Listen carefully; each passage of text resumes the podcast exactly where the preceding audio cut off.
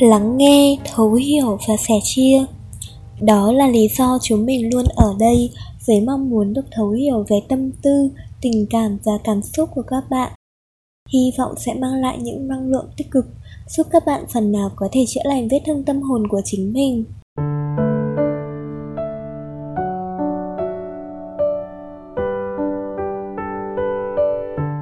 Chào mừng các bạn đã quay lại với podcast của tâm lý học tuổi trẻ.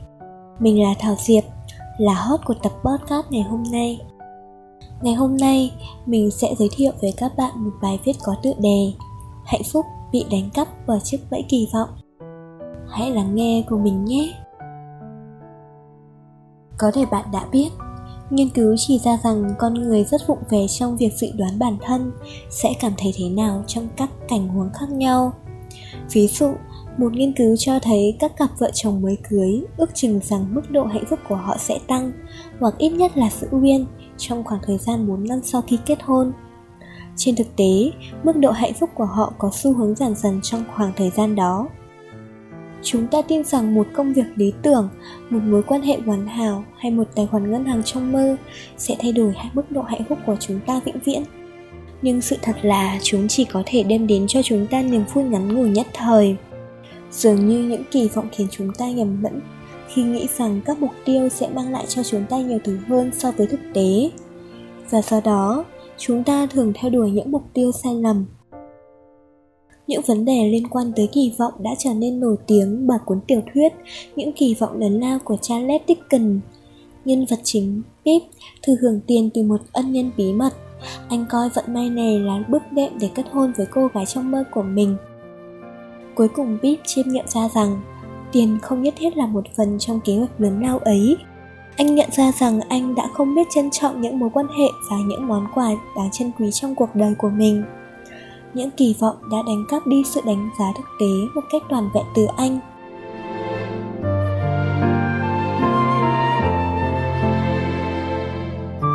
Các nghiên cứu nói gì với ta?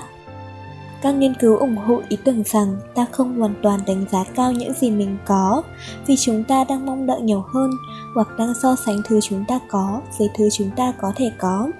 Một nghiên cứu cho thấy, những người tham gia được tiếp xúc với lời nhắc nhở ngầm về sự giàu có thì dành ít thời gian để thưởng thức thanh sô cô la và ít hào hứng về trải nghiệm này hơn so với các đối tượng không được nhắc nhở về sự giàu có. Nghiên cứu thú vị này nhắc nhở tất cả chúng ta hãy cố gắng thưởng thức thanh sô-cô-la và cuộc sống của mình nhiều hơn, chứ không phải nhắc về những gì chúng ta không có. Nó cũng nhắc chúng ta về việc thật dễ dàng để có những suy nghĩ tô màu cho niềm hân hoan thích thú của chúng ta về những gì chúng ta thực sự có. Đã bao nhiêu lần ta quá tập trung vào thứ chúng ta muốn thay vì thực sự tận hưởng thứ chúng ta có đã bao lần sự kỳ vọng vào những điều tuyệt vời khiến chúng ta cảm thấy như những gì chúng ta đang có không tuyệt vời như thế.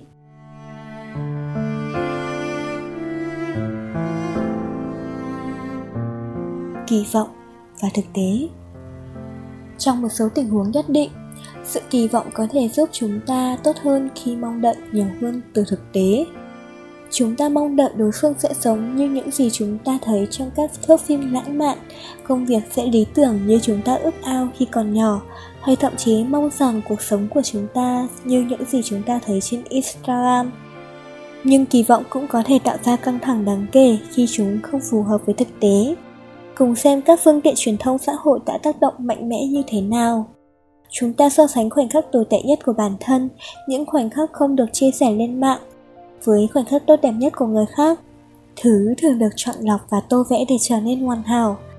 Thậm chí chúng ta còn chẳng nhận ra sự so sánh, học hiểm này. Kỳ vọng của chúng ta dành cho cuộc sống có thể không thực tế và bị bóp méo dựa trên suy nghĩ của ta về những gì người khác có. Cái nhìn của chúng ta bị giới hạn bởi họ không sở hữu cuộc sống mà chúng ta cảm nhận được. Đây cũng là nguyên nhân phần nào khiến những người kiền mạng xã hội có xu hướng cảm thấy đau khổ hơn.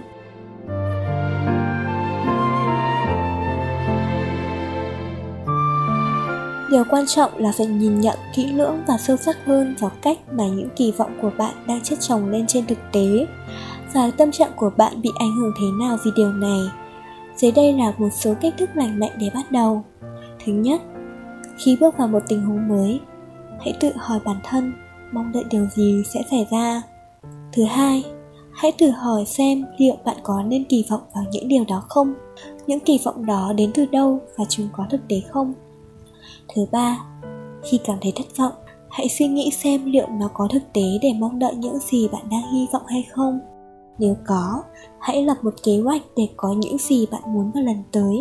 Nếu không, hãy nghĩ về việc quản lý kỳ vọng của bản thân và cách thực hiện nó.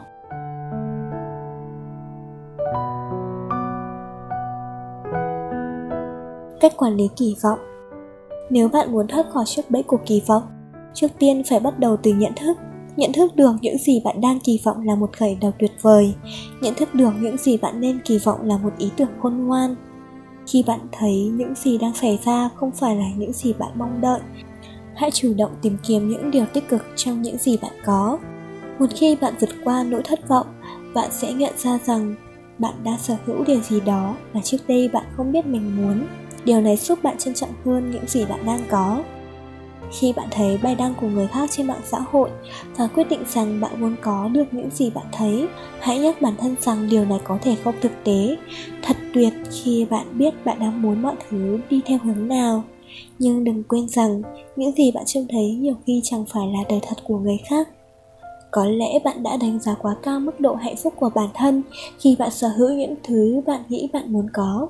Chẳng hạn, nếu bạn làm một công việc mà bạn không thích để tiết kiệm mua một chiếc xe đắt tiền hay quần áo đẹp, bạn sẽ nhận ra hạnh phúc ấy chẳng thể lâu dài. Hãy thực sự tận hưởng những gì bạn có. Bạn muốn nhiều hơn nữa, cũng ổn thôi. Nhưng bạn có thể tận hưởng cuộc sống nhiều hơn nữa nếu bạn trân trọng những gì bạn đang có thưởng thức những gì bạn có là một cách tuyệt vời để mở rộng niềm vui bạn trải nghiệm trong cuộc sống. Đừng tự chỉ trích mình khi cảm thấy thất vọng, mà hãy thử so sánh bản thân với những người còn thiếu thốn hơn bạn. Hoặc tốt hơn hết, đừng so sánh với bất kỳ ai. Người duy nhất bạn nên cạnh tranh là chính bạn. Đôi lời dành đến bạn. Cuối cùng thì, phấn đấu để có được nhiều hơn có thể khiến bạn làm việc chăm chỉ và nỗ lực hết mình nhưng đồng thời, nó cũng có thể đánh cắp đi niềm vui của bạn, đặc biệt là khi bạn mong đợi mọi thứ đến một cách dễ dàng hơn hoặc đến theo một cách khác. Nhận thức rõ hơn về những kỳ vọng của bản thân cũng như việc chúng thay đổi cảm xúc của bạn đối với hiện thực ra sao, sẽ giải phóng bạn khỏi nỗi thất vọng và căng thẳng xuất phát từ những kỳ vọng thiếu thực tế.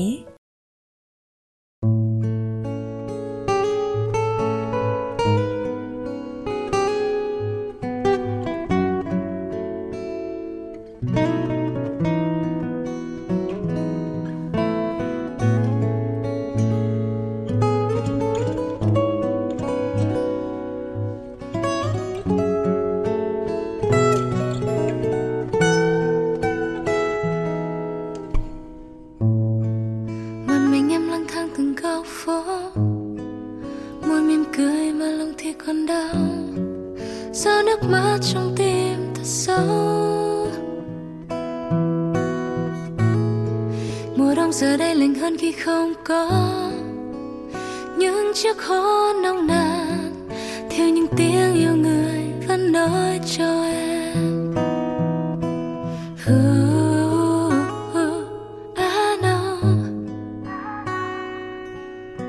em biết sẽ có những lúc dần hơn. Mà sao không thể quay lại với nhau? trời mưa lạnh rơi mà anh giờ nơi đâu? Giờ thì em đã biết mắt anh đâu thể nào biết cô đơn sẽ như thế nào.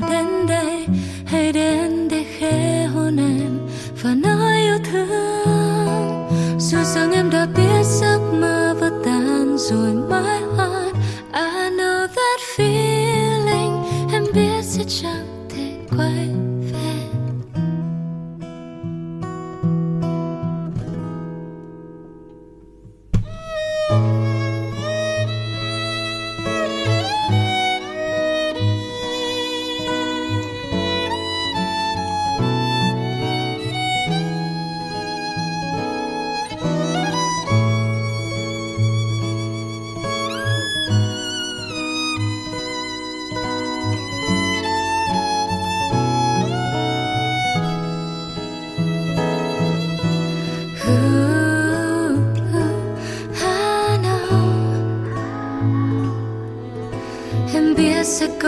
những lúc khi yêu dần hơn. Mà sao không thể quay lại với nhau? Trời mưa lạnh rơi mà anh giờ nơi đó?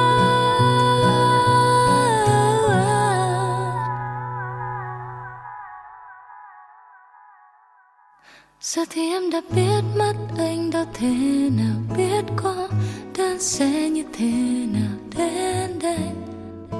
Hãy đến hôn em và nói yêu thương.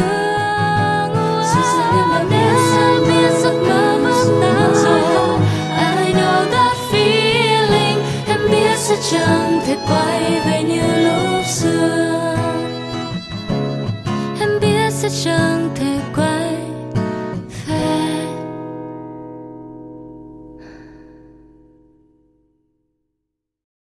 Vừa rồi mình và các bạn vừa nói chuyện về chủ đề Hạnh phúc bị đánh cắp vào chiếc bẫy kỳ vọng Nếu một lúc nào đó các bạn cảm thấy thật mệt mỏi, bất lực và mang trong mình nhiều tâm tư nhưng không biết nói ra cùng ai thì hãy cứ ghé đến và bày tỏ với chúng mình. Chúng mình không hứa sẽ khiến bạn vui ngay, quên ngay những nỗi buồn ấy, nhưng chúng mình sẽ luôn bên cạnh bạn, luôn luôn ở đây lắng nghe các bạn tâm sự, vì tất cả chúng ta luôn xứng đáng được lắng nghe và cảm thông. Tâm lý học tuổi trẻ podcast mong sẽ nhận được nhiều sự ủng hộ và đóng góp từ các bạn. Cảm ơn các bạn đã lắng nghe podcast ngày hôm nay. Hẹn gặp các bạn vào các tập tiếp theo nhé. Chào tạm biệt.